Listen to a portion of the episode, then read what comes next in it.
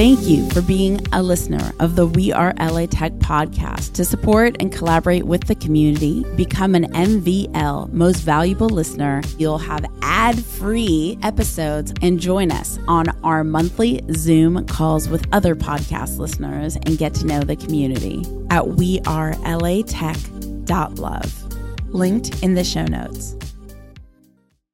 I mentioned the, most of the subscription services that have come have been kind of on that luxury segment and they're really raising the ceiling, or at least that's how we like to describe it. But by lowering the floor, we're giving people who may not have access to traditional vehicle ownership, or if they do, they have it at, you know, insane rates, 17, 18, 20% interest, where it just doesn't make sense, right? Our belief with the subscription is the main benefit isn't to swap cars whenever you want. It's to be able to walk away when you lose your second job or have your hours cut. That's really the, the, the problem we're trying to solve. I'm Alex Blumberg, host of the podcast Startup, and you're listening to We Are LA Tech.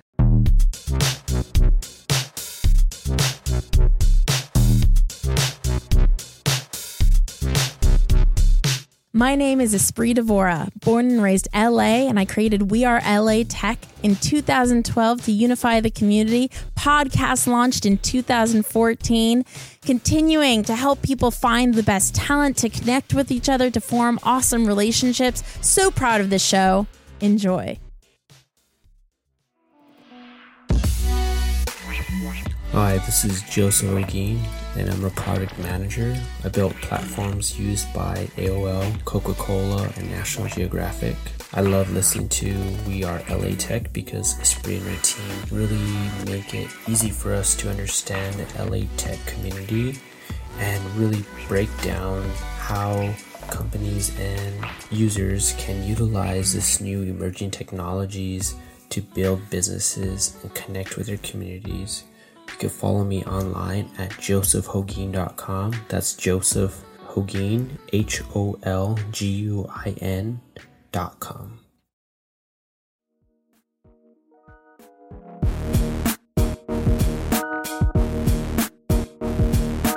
Hello, and welcome back to the We Are LA Tech podcast, spotlighting LA tech companies and talent throughout the region. I am Dave Whelan, CEO of Bioscience LA and uh, guest host supporting Espree Devora and the awesome We Are LA Tech community. So excited to have Alex Wolniewitz from SimpleCar here today. And uh, Alex, uh, I'm not going to spoil his whole story, but he and I share a, a business school alma mater, UCLA uh, Anderson School, which is how we've gotten connected. But uh, he's got an amazing story pre Anderson and what I think is a very cool story post Anderson. So Alex, take it away. Hello. Just dive in and tell us who you are, where you come from, and, and how you got here.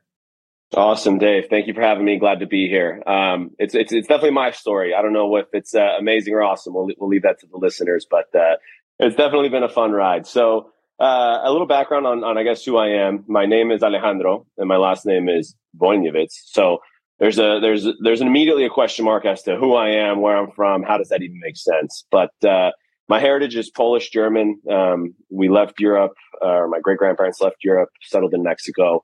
And uh, that's where my parents were, were born and raised. That's where I was born, and I was primarily raised in the States. So Alejandro is the Mexican side of me. Wolniewitz is the uh, German side of me. And, and, that came together to create a very pale, um, blue eyed Mexican. But as I mentioned, born in Mexico, uh, I left when I was pretty young. I left there when I was two to Puerto Rico.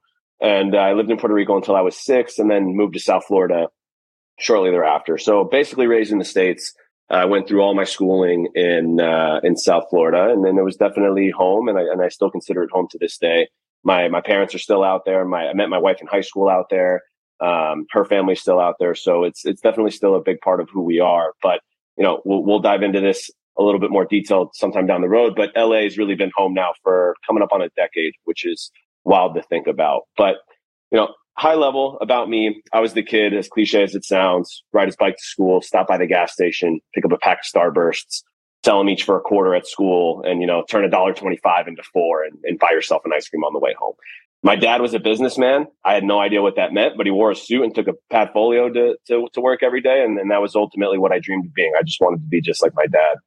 Then, you know, fast forward a couple years, get to college. I went to undergrad at Florida State University as we were doing orientation, we were kind of going through the College of Business because, again, I wanted to be a businessman. No idea what that really meant. But I was sitting through all the different majors and uh, I, I, stumbled across uh, uh, an entrepreneurship presentation.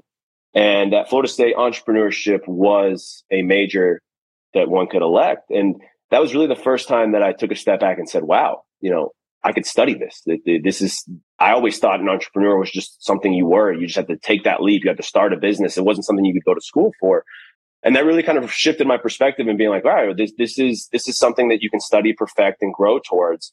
Um, and you know, that entrepreneurial itch has, has kind of always been in me. So at Florida State University, I double majored in both finance and entrepreneurship. Uh, hedged my bet. I didn't really fully buy into the, the entrepreneurial degree. So I figured I'd, I'd go with the safe route and get finance as well but it was an amazing experience. You know, Florida State was was extraordinarily fun, prototypical college experience. You could definitely make a movie of your time there. But a, a huge part of, of you know who I am today, many close friends that I still keep in touch with, um, and definitely memories that I look back on on quite fondly.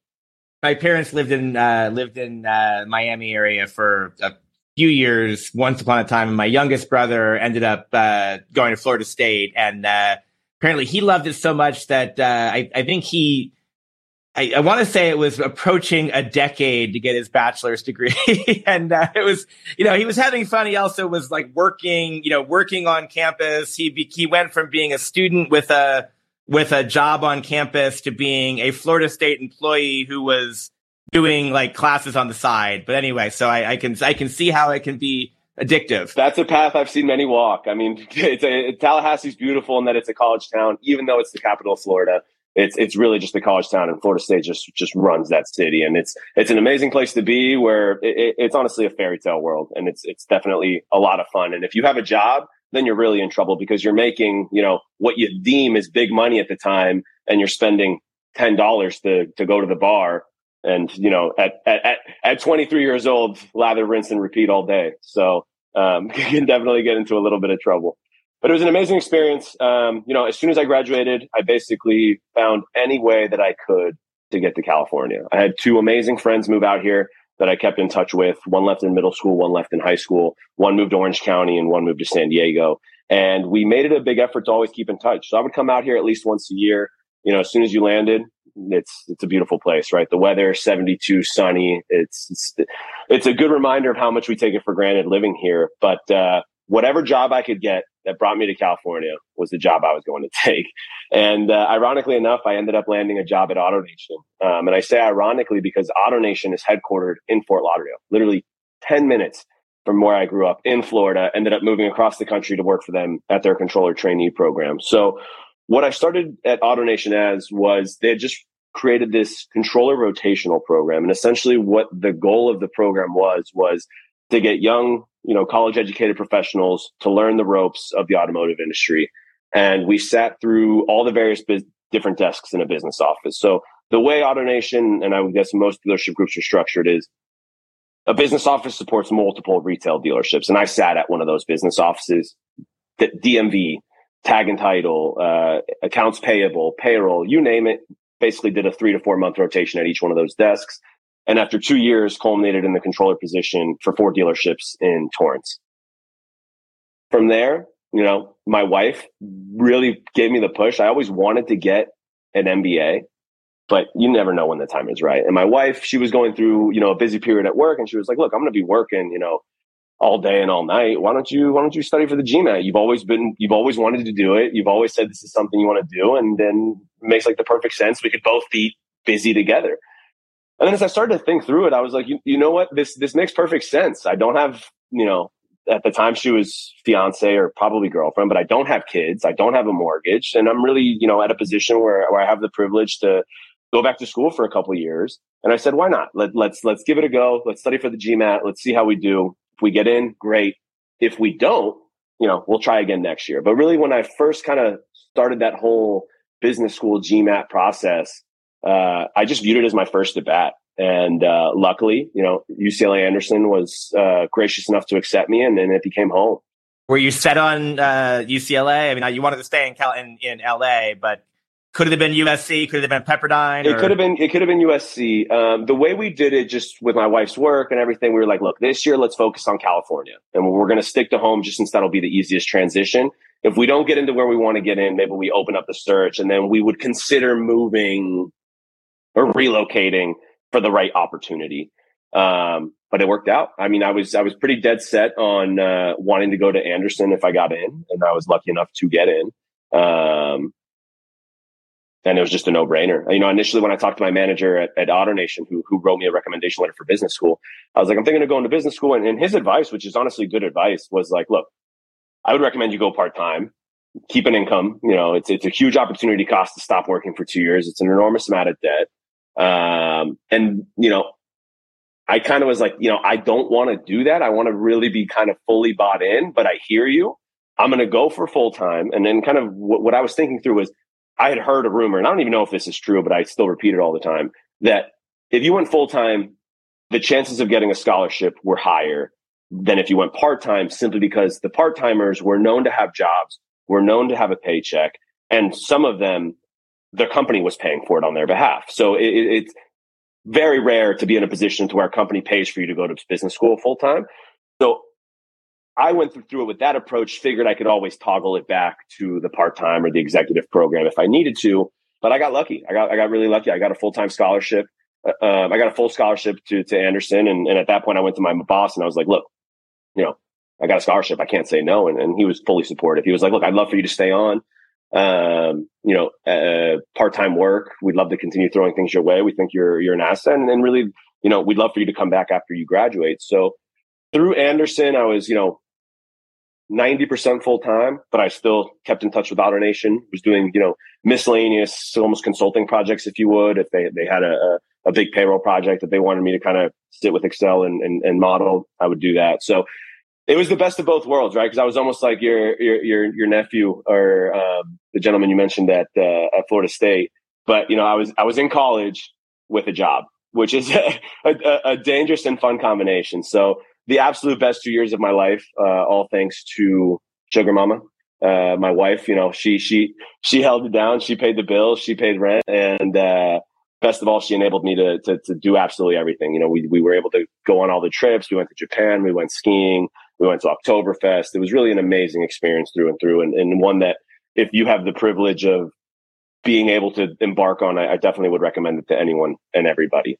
Yeah, I mean, I'm I'm I am biased, but uh, you know, lo- love Anderson and you know, lo- love the network, and I, I, think it's it's you know, it's it's phenomenal. But you know, your point about figuring out the right time to do it, that's the, and then there is no right or wrong answer with that, but it's like it's the the constant you know struggle of like how far do you go in your career, and you know, what's that that point of you know the inflection point of you know how much income are you giving up versus what's going to happen after, but I kind of feel like all that being said, like if it's if it's the right thing to do, it's the right thing to do whenever you decide it's the right thing to do. And whenever you are in a position to be able to do it, right? Not everyone can can can do it at 25 years old.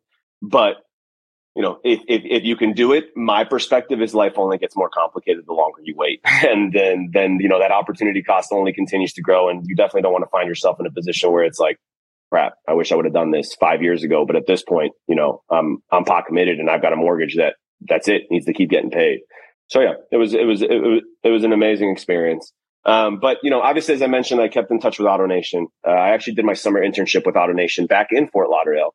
So that was a beautiful homecoming, simply because I moved out here immediately, and all my friends, you know, stayed out in South Florida, and then I got to play corporate America for three to four months in Fort Lauderdale uh, with all my old high school buddies, and it was just something I'd never experienced. You know, Fort Lauderdale to me was childhood. I, I, I, lived at home. I had to be home at a certain time.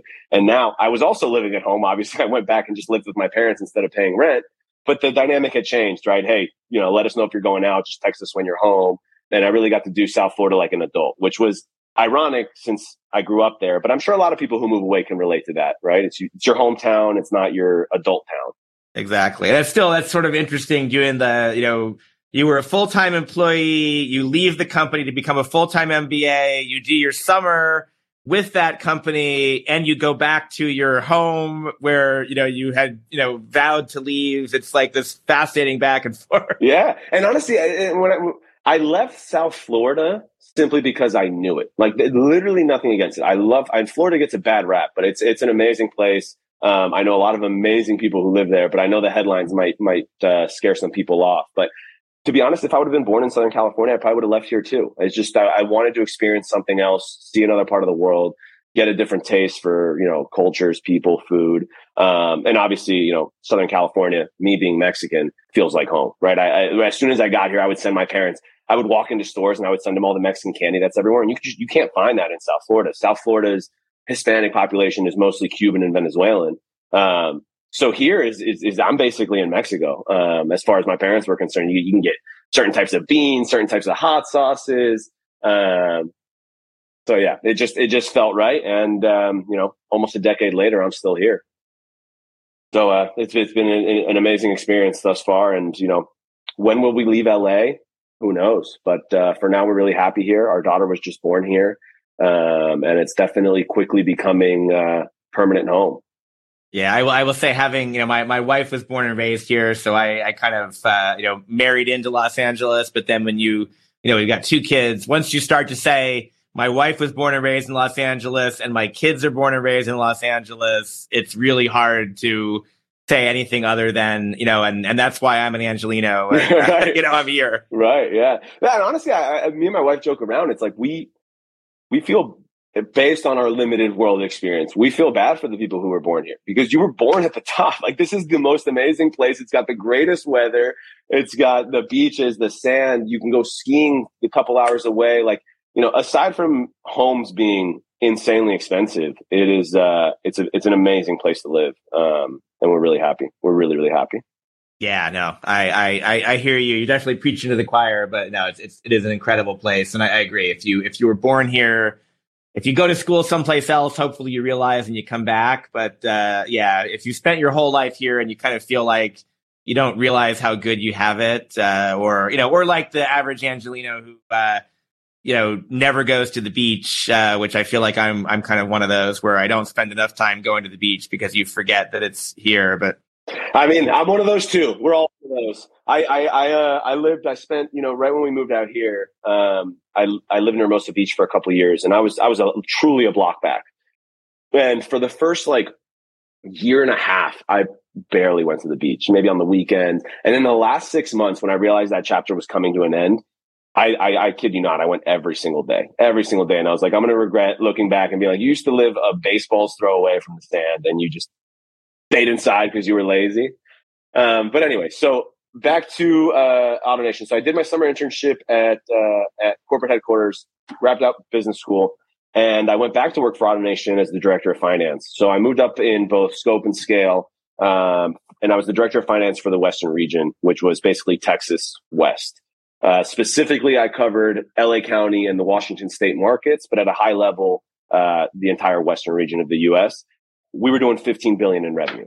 So a pretty big operation, but I wasn't the head of that. For for that for your your region was 15 billion. Western region, but I was one of multiple finance directors for the Western region. So my boss, the VP of finance, that was his region. Those full 15 billion could be put under his purview. And we helped out, but it, it, I wasn't the head of it, far from the head of it. And then, you know, it was an amazing experience. AutoNation taught me so much about corporate America, so much about what it's like to run a, a, well. I mean, they're a Fortune 200 company for a reason, right? And there's there's a ton to learn. Uh, I got thrown into a situation where I could manage people pretty quickly, people that were far more senior than I am, um, and I learned a lot really, really fast. And I don't know that anywhere else would have exposed me to as much as quickly as as kind of my time in AutoNation. And you know, I have to give a lot of thanks to my manager, who, who as I mentioned, was the VP of Finance. Um, he was basically my mentor from the moment I got hired. And uh, he really trusted me, gave me a ton of exposure and, and, gave me a lot of opportunities to shine. So a lot of where I am today or professionally, so to say, I, I owe to him. Um, but you know, all good things must come to an end. The pandemic obviously came about, put a lot of things into perspective for a lot of different people. And uh, I just, you know, started to to feel that entrepreneurial itch kind of scratching a little bit. And uh, you know, I, I had been at AutoNation for seven, almost eight years, uh, including the two years of kind of part time work while at business school. And I was just, you know, looking for something else. So um, ready, ready to make that next leap. And uh, I had made the decision that I wanted to leave before SimpleCar actually came into the play. But, you know, starting that process of looking for what's next ended up bringing SimpleCar to the doorstep. And uh, the rest is history. The rest is really history. So we can we can dig into that a little bit, but essentially through networking, just trying to find another job. I was interviewing for this other startup for uh, the VP of finance role. So at that point, been in the head of the finance org for for a smaller stage company, and we went through all of the interviews. I believe I was the guy who was going to get the job or the individual who was going to get the job. And they ended up hiring an inventory manager instead. That position just wasn't created. That opportunity kind of fizzled out. Definitely disappointed. And it just kind of went by the wayside. And then a couple months later, their CFO reaches out, who's actually their interim CFO. And he's an, he's an investor in this company. And he's like, Hey, I might have an opportunity for you. Um, and essentially he connected me to Clyde, who Clyde is, is my co-founder over at SimpleCar. And Clyde was like, look, I have this idea. I've got 15 brothers and sisters. He's got an insanely large family. And I continue to see how as they get to the point of driving age, they're making horrible decisions. They're going in, they're buying a $5,000 Ford Ranger on 18% interest, and they're going to be in this car for four or five years, making monthly payments that they can't afford. And I know that in six months, that car is just going to break down and require a couple thousand dollars worth of maintenance. So there has to be a better solution out there. And Clyde is is, is in a really fortunate position to where he, he's had multiple successful exits and, and he's got you know a, a couple of different cars. So he basically p- piloted this subscription program with his siblings, his younger siblings, and was like, "Look, I'm going to let you borrow one of my cars. You're going to pay me a flat monthly fee. I'll take care of anything and everything that comes up to that." And then it worked so well that his, you know, his younger siblings' friends started saying, can I do that? Can you do that for me? Like, I, I I'd love to do that as well. Uh, and then he, you know, the light bulb went off, and he was like, "Look, we got to do this for everybody, right? There's there's a real need out there. Um, people just need to get from point A to point B flexibly and without debt, and there's nothing that's really serving that market. What do you think about this?" And uh, it was music to my ears, right? Obviously, having been in the automotive space, understanding kind of what the automotive space is built on, and everything that it implies, and, and, and everything that goes into getting a vehicle it's a painful process. And, um, you know, the same way our parents, probably even our grandparents were buying cars is largely still the same way we were buying, we're buying cars to this day. So there's been very, very little innovation on there. And with the Amazonification of everything, as, as we like to call it, everything's on demand, there when you want it, gone once you don't. And we basically just tried to build a utilitarian uh, vehicle subscription that kind of complement that every founder should think about kind of that early market research, market testing, and kind of, you know, know who your customer is. I don't think I've ever heard a story where the founder could say, here's my, you know, here's my 10 plus siblings and they represent our target market. And I've tested this out. That's like, uh, you know, every founder should be so lucky to have a, a big family to test things out on. That's just that's just awesome. Uh, but and I, I think uh, I think you you might you might go into this in a minute, but just you know thinking about the timing of all this. So you, you one you were you were at AutoNation, which is AutoNation is is obviously it's it's dealerships, so it's new and used, right? I mean, it's it's a mix of mix of businesses. Uh, you're going into this you know really interesting used model at you know one of the most interesting times in you know maybe in automotive history, right? Because we went from you know a, a market where you know everyone's just trying to move cars you know every year. That's that's always the case. But you know we went to a time where suddenly for a moment it was really easy to get new cars and really hard and expensive to get used cars. Then it became really hard to get new cars because there's no chips to go into the cars. And uh, i'm honestly i'm not even sure what the market looks like today. So uh, you've kind of gone through all those chapters yeah it was it was madness and I, I think it definitely would have given a lot of people pause so for the first probably eight months, every car we bought was worth more than what we bought it for because it was it was just in, inflationary used car prices. They were going up. So I was like, look, let's let's buy as many as we can. Like I, I'm not I I tried to not get too overly concerned with the value that we were paying on each specific unit. My perspective was always you know, prices are going to go up, they're going to go down. We're going to keep buying. We'll dollar cost average into a relatively reasonable rate. Would I want to buy a fleet of 10,000 cars today? Absolutely not. Or, or this was, you know, back then. And the other side of that same coin is insane demand for our product, right? Because if I can't get a car or I need to overpay for a car, the consumer needs to overpay for a car as well. And there's going to be a whole slew of people who are going to say, I'm just going to wait out this storm. you know, I'm going to subscribe to this, wait for used car prices to come down or new cars to become available. And then what we're really starting to see is kind of the storage locker phenomenon, or at least I don't, I don't even know if that's really a thing, but we describe it as a thing where, you know, I'm going to get a storage locker for a month, get my house in order, clean out the garage. Eight months later, you still have that storage locker because it's convenient. You never got around to it and it just works. So w- customers are far stickier than, than even they expect themselves to be. Um, and it just goes to show how painful the car buying experience really was before that, right? When when you contrast that with like, look, I got a car in the driveway and I can get rid of it the moment I want versus I now need to go find a car, feel like I'm over going to pay and spend, you know, my Saturday all day at the dealership haggling over 20 bucks on the monthly payment. You know, that, that that's not really the way most consumers like to do business nowadays.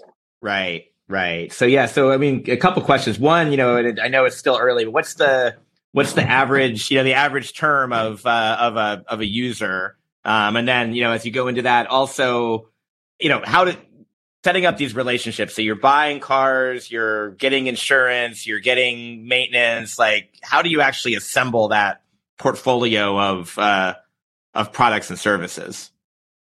Yeah, yeah, absolutely. So I guess I'll give a quick backup because I don't know that I ever actually said what SimpleCar is, but SimpleCar, used vehicle subscription. We bundle insurance, maintenance, roadside assistance, basically any pain point that typically accompanies vehicle ownership, wrap that up into a neat monthly payment and give people a flexible and debt-free alternative to uh, traditional ownership. A couple things that we're doing differently than you might expect is, as we've mentioned already, we're using used cars and uh, we're using cars that are maybe a little bit older than you would expect. We're using the Generation 3 Toyota Prius and on top of that, we're exclusively using the Generation 3 Toyota Prius. So we've standardized the fleet.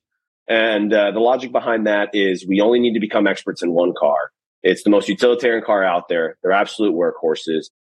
What is the average term or like what do you what do you think it's going to be? And maybe as you said it's it's people who think they're doing it for a few months and you know they're still doing it 2 years later.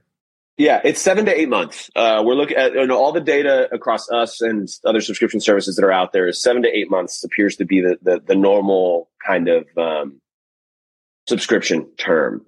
We can't verify that yet because most of our subscribers haven't even been in the car for seven eight months. So we we launched October of last year with with a humble fleet of five cars, and initially the strategy was let's put together some money. Let's buy five cars. Let's go to market and let's start marketing this. And uh, let's see what demand is. And we sold out within like five days. Like it was, it was, it was, it blew our socks off. We were like, you know, it sounds funny to think back and it's like, oh, five cars, like that's nothing. You should have known you were going to sell that. But we didn't, right? We thought we were maybe going to sit on these five cars for six months or a year or, or whatever. But as soon as we saw that demand and that feedback come back from the market, we, we knew we were onto something and we immediately doubled down. It's been, a, it's been an amazing ride. Where we're at now is we're, we're inching really close to 100 units. Um, so we're we're growing quite quickly, and we intend on getting to a thousand in the next 24 months.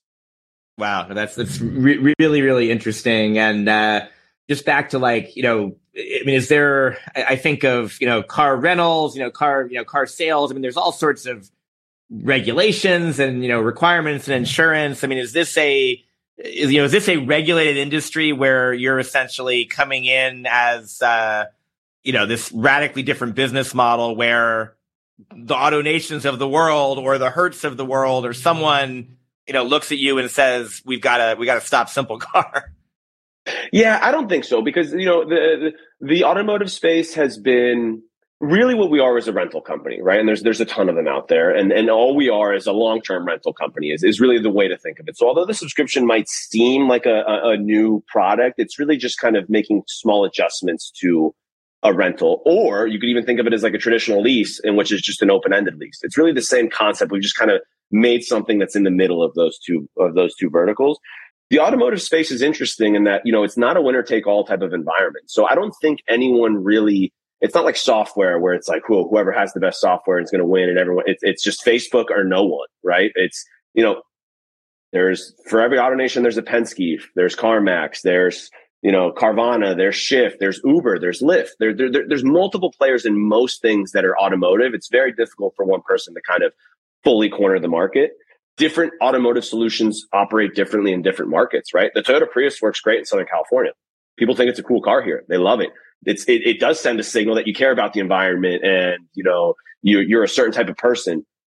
I don't know if a Toyota Prius would be as well received in Miami, right? Uh, uh, Civic or a Corolla might work better there. Our offering in Manhattan would be a problem, right? Where are you going to park this car now? Now I got to find parking for this in Manhattan. So there's different solutions that work in different geographies. Um, and I don't think anyone is overly concerned with this is this is going to wipe us off off the map, right? There, there there's room for multiple people to serve different needs. There will always be people who want to buy and drive the latest and greatest and feel like they're the only people who have ever who have ever driven their car. So there's a lot of companies doing subscriptions on the new car side. At least historically, most of the subscription off offerings that have come and gone have been exactly the opposite of us, which is we're catering to an affluent customer and we're showcasing this as a flavor of the week type of offering, right? You can drive a convertible one month, you can drive an SUV the next, always change, always have the latest, always have a new new smelling car.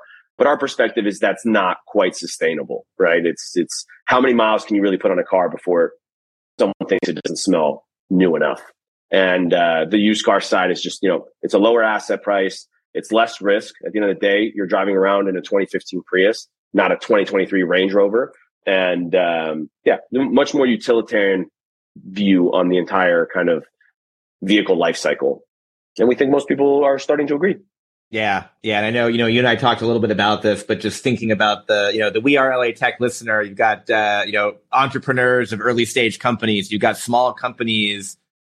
I, I could see uh, I could see those entrepreneurs being a really interesting you know interesting customer because they you know they don't want to get into a long term lease, they don't want to spend a lot of money on a car, but they have to have a car because they've you know they've got to meet with investors they got to you know go back and forth um, i think it's a really interesting idea like your idea of you know this could be we're launching our company we're fundraising and we've got to have a reliable car for the next six to 12 months while we're doing that and either we're gonna we're gonna make a bunch of money and be able to buy a car or we're gonna be you know we're gonna go back to riding our bike you know between home and work because we've now got money in the bank and we're just focusing on raising our, you know, growing our company. Right. No, I think you're exactly right. I think, uh, you know, entrepreneurs who are just starting off their journey are the perfect use case, right? It's, I don't have the time to be dealing with figuring out a car. I certainly don't have the time to deal with maintenance or repairs when it inevitably breaks down. More likely than not, you're probably going to buy a lower end type of vehicle if you're an entrepreneur who maybe has six months cash in the bank and doesn't know if they're going to have a job in the next year or two. Um, so it, it makes perfect sense, right? And if, and if that startup succeeds, great. You give it right back. If that startup fails and you end up moving back home, great. You give it right back. So it's really kind of just built on that flexibility that serves a lot of people, right? It's, it's, it serves a lot of people. And, and, and really kind of what we describe, what we're trying to do is lower the floor of vehicle ownership. So I mentioned the, most of the subscription services that have come have been kind of on that luxury segment and they're really raising the ceiling, or at least that's how we like to describe it. But by lowering the floor, we're giving people who may not have access to traditional vehicle ownership or if they do, they have it at, you know, insane rates, 17, 18, 20% interest, where it just doesn't make sense, right? Our belief with the subscription is the main benefit isn't to swap cars whenever you want. It's to be able to walk away when you lose your second job or have your hours cut. That's really the, the, the problem we're trying to solve. Yeah, no, I think that's a, it's a real, really interesting, you know, interesting use case. Uh, and I, I can see people getting, you know, getting excited about that or, you know, it's solving a you know solving a problem that they might not be able to solve any other way, which is which is really interesting. Um, you know, so you talk about you know um, you know probably you know they lose their job or something changes. What about with the car? So uh, you know, I'm I'm in one of these cars, it breaks down and you know needs needs to go in for maintenance. Is that just a normal kind of thing? Like my car's in the shop and I'm going to get the same car. You know, what if it's in an accident? Do you just give me a new car? And while you're fixing the old car. So that's the beauty of it, right? And that's kind of the the the the one of the key benefits of fleet standardization is we consider all cars fully replaceable, fully interchangeable. So when you sign up for SimpleCar, you actually don't even pick your car. You just sign up for the service. All we promise you, we're joking, but fully serious. All we promise is you won't get a purple Prius. But other than that, you can expect a black, white, gray, silver, just a generic color that most people will be okay with. Um, and what that allows us is regardless of churn, utilization remains high, right? Because these are all interchangeable. And in situations like you just said, on the maintenance side, if your car breaks down or you get in an accident, um, you know, accident, there's a little bit more to, to, to parse through. Or were you at fault? Were you not at fault? If you were at fault, that might be the end of your simple car journey. If you weren't at fault, we get you in a new car as quickly as possible. But exactly that. In a, in a world in maintenance, right, where your car blows up, I no longer need to fix your car and get it back to you. I can just swap your car. You're out on the road in minutes. And then I, you know, I've uh, taken away that proverbial gun from my head that now allows me to fix that car in the appropriate way in the appropriate time. And it's not necessarily just scrambling for a last second solution, which is more likely than not going to be more expensive and lower quality. So, um, most situations on the maintenance front, we take care of that as well. Um, we do have telematics plugged into every single vehicle, so we understand, you know, driving behavior, and then more importantly, we understand engine diagnostics. So we're getting a live feed as to uh, check engine codes, DTC codes, anything that could potentially go wrong with that car. We know when you're due for your next oil change. We knew we know when your next tire rotation is up, and we basically manage that all proactively without the end subscriber ever having to initiate that. But more importantly, too, is us ever having to rely on them to let us know that the check engine light is on, right? Because if someone's in a car, check engine light have been on for six months, and they say, "I don't care, it's not my car. I'm just going to drive this thing until smoke starts coming out the back." That's a problem for us. So on the mobile maintenance side, if it's something you know standard, uh, we actually come to you. So uh, we're partnered with a couple different companies, and, and they bring mobile technicians out to your home or driveway and it makes it really convenient. Everything is built on making vehicle ownership as convenient as possible. So you need an oil change, we take care of it while you're in your meeting. You need a, a tire patched up, we'll do it in your front door. Um, and uh, that's you know 95% of all service solutions are that. In the rare instance in which we need to swap a car, we do. Got it. So that's so that's really interesting. Is that uh, phone, web? Do you have an app? Are you building an app? Is this something where someone kind of has like you know they've got information about their car plus you've got the tracking for the whole fleet of 100? Exactly. That that is the end goal to have an app. It's not a priority for us right now. So right now it is exclusively web based, simplecar.com. That's where you have your member portal. That's where you submit an application. Submitting an application is, is 15 minutes. You know, it's, it, it's pretty quick and pretty painless. And there's a couple steps of onboarding on top of that, but it's a, it's a pretty seamless experience. An app is something we definitely want to build, but for now, it's just not a priority for us. Um, you know, how often are you going to use this, the app outside of sign up? hopefully not often or else something is going wrong. So for now, it's all just web based. Um, and, you know, we're, we're choosing to allocate the finite resources we do have towards growing the fleet instead of creating an app. Yeah. Yeah, that, that makes sense. And, you know, thinking about kind of growing the fleet, uh, where, so where is, this is all Southern California right now. Um, and you're thinking about other markets or trying to figure out the right, you know, how big do you get here before you expand to another market? Yeah, we uh, we we are thinking of other markets. We've conducted brief marketing campaigns in other geographies. Think large sprawling metros like Los Angeles, where public transportation isn't reliable. It's not a good way to get around the city, and you need a car to survive. So, uh, Dallas, Phoenix, Vegas, South Florida, Atlanta, those type of geographies. We ran brief marketing campaigns just to make sure that this phenomenon wasn't exclusively to the Southern California area and of course, it's not. But um, our strategy is really to go deeper before we go wide. So Southern California is home base. It makes everything easier for us to be here. It's you know the car capital of the world. You need a car to survive. And uh, our belief is we can get a couple thousand units on the ground here before ever having to concern ourselves with with spreading ourselves too thin. So we're going to get some, you know, economies of scale here before we start to make our lives more complicated by having to manage a fleet uh, across state lines. Yeah, uh, makes makes perfect sense. I, I was recently talking to uh, this uh, entrepreneur uh, Renee Dua, who's the founder of a company, uh, a healthcare company called Renee, but the company that she and her husband and business partner Nick Desai started uh, earlier is a company called Heal, which you might have used before, which is you know basically it was you know it's telemedicine. Before that, it was uh, you know really house call, you know doctor house calls driven by an app and, you know, somewhat very similar. You know, you've got your, in this case, their inventory was doctors. They started this in Los Angeles and they, you know, they were in LA in a big way before they started to go to Atlanta and, uh, you know, uh, uh, some of the other places you just mentioned as well. But, you know, ultimately you've got to, you know, you've got to get enough of that, enough of a critical mass and, you know, and test the market and, you know, make sure your systems are working and then be able to, you know, suddenly pop up in another market with all of the, required infrastructure, hopefully, you know, hopefully something that you can do faster because you've one, you've already done it before, and also because some of the some of the systems are going to work across the country and you don't have to reinvent the wheel.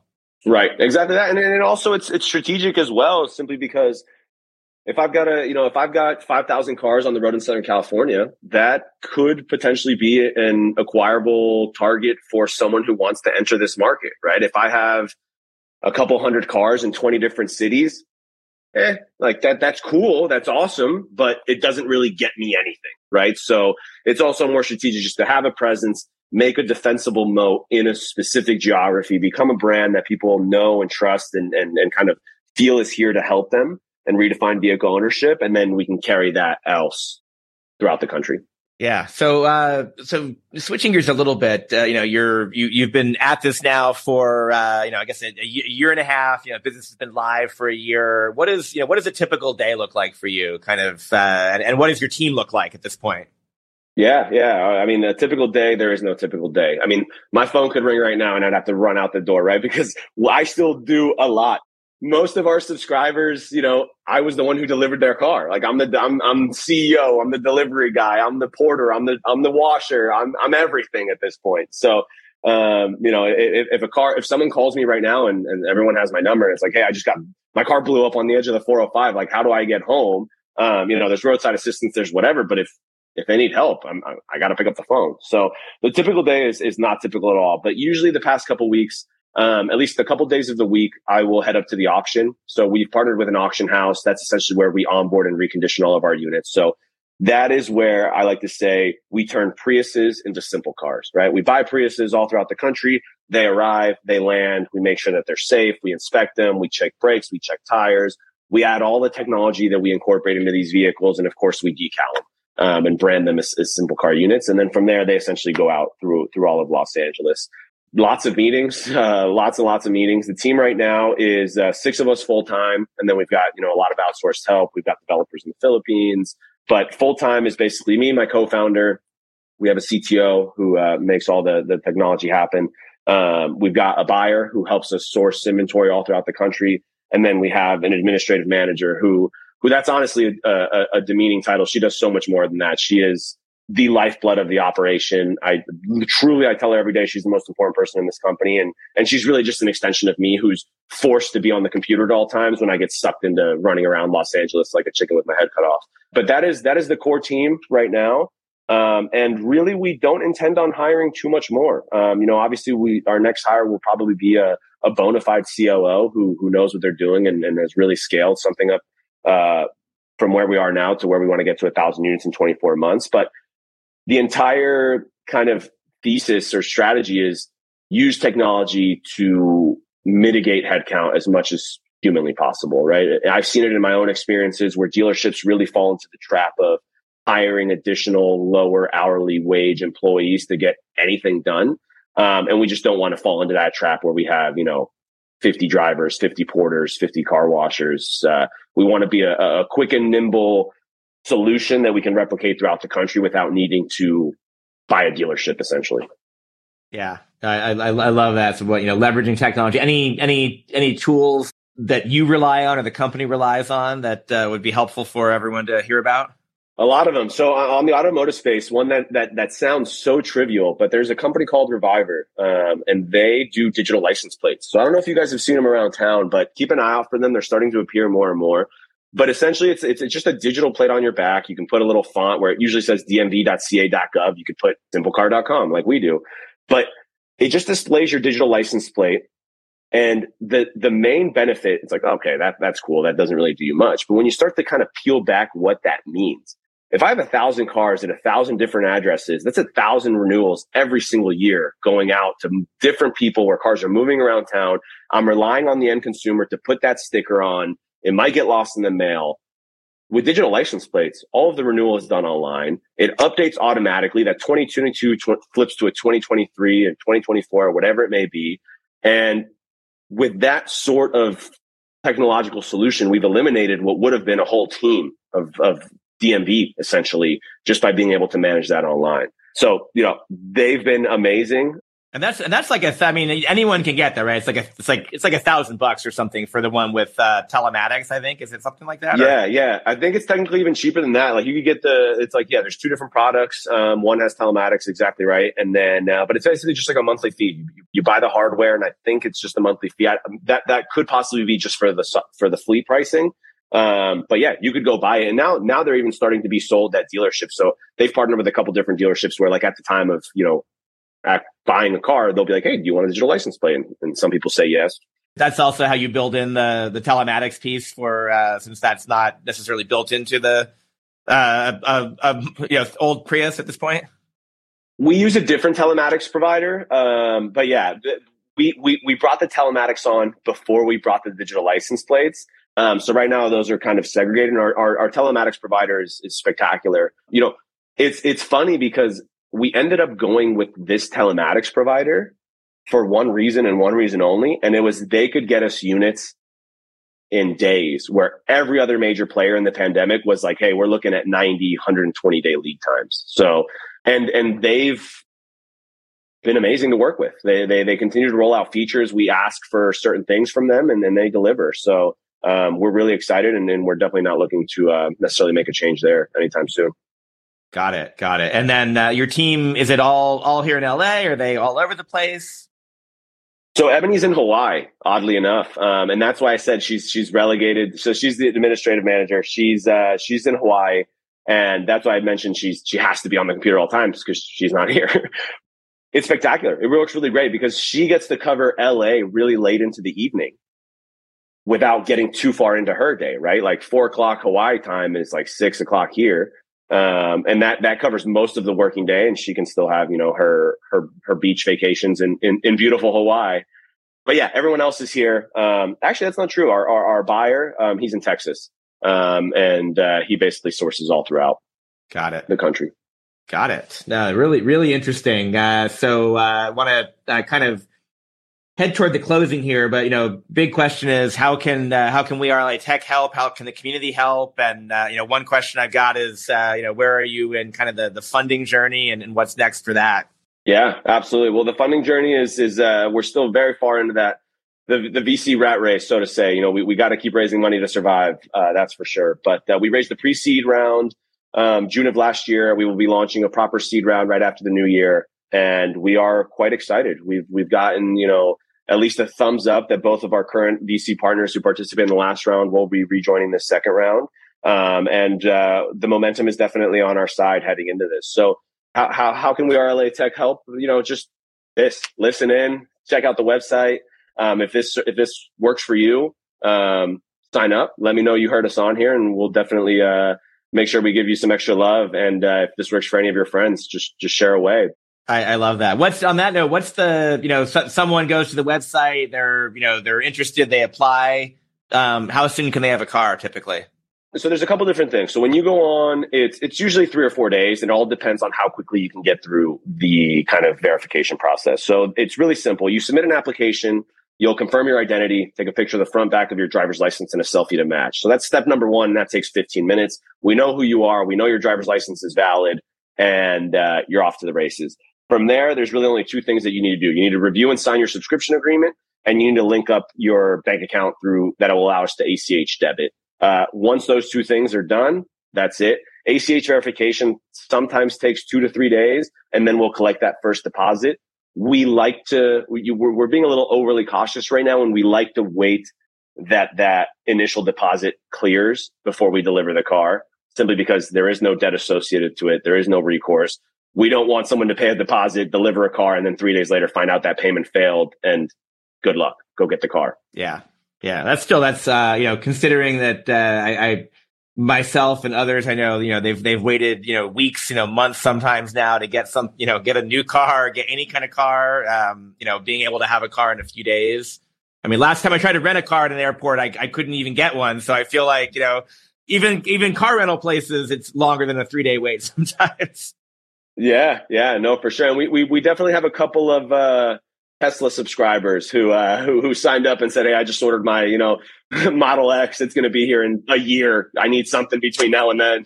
Awesome. Now this is this is very cool, and uh, I, I've got a. Um, I feel like I got to, you know, wrap up with one final question because you were talking about, uh, you know, your family and your your parents and you know, kind of, you know, coming here. So when your parents come to visit, uh, where do you take them to eat? Uh, that might be might be proxy for where's your favorite Mexican food in LA. But uh, where do you take your parents to eat when they come to town? We don't go Mexican. We don't go Mexican. My parents love Jon and Vinny's. We go there all the time. And I know some people are going to hate on this, but sugarfish, they, they drool over it. And my dad is that guy who had never eaten sushi in his life. And I just like was like, you, you need to try this. And every time he comes back, he's like, I need to go to sugarfish. I need to go to sugarfish. Wow. You know, and I have to say this, and I mean this, I mean this in a positive, in a, in a, in a complimentary way. Sugarfish might be the most Miami sushi restaurant in Los Angeles. I, I am gonna yeah, say. No, like, I hear you. I hear you for sure. We love it. It's amazing. They can't get it over there, and honestly, for for the price, I think uh, you know I'm a fan. I'm definitely a fan.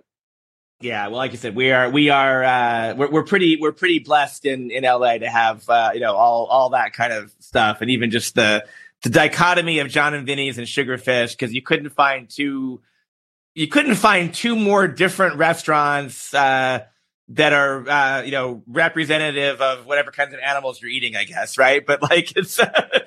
Yep, and then uh, at Jon and Vinny's, I will say I think the, the the the spicy fusilli gets all the headlines, but but the bolognese is the sleeper for anyone who hasn't been. That's that's the best one that needs to be sampled. Nice, awesome. Well, this is good. This is I, I have this gives me some places reminders of places I should be trying out over the holiday break here. So. uh Alex, this was really awesome. Thank you so much. Uh, so people just, they want to, simplecar.com is where they should go to uh, find out more. If, uh, if an investor is listening, uh, do you want them just to email you or what's the best way for a, a, seed investor to get in touch with you? Yeah, email or LinkedIn would be spectacular. I think it's uh, linkedin.com slash Alex Wolniewitz or forward slash Alex Wolniewitz. But, you know, if, if, if you just type in that lengthy last name, there's probably only four of us out there. So it'll come up or just type in SimpleCar and you'll see us there. But yeah, otherwise, Alex at simplecar.com would be uh, would be amazing. So thank you, Dave. This was this was awesome. This was fun, and I really enjoyed it.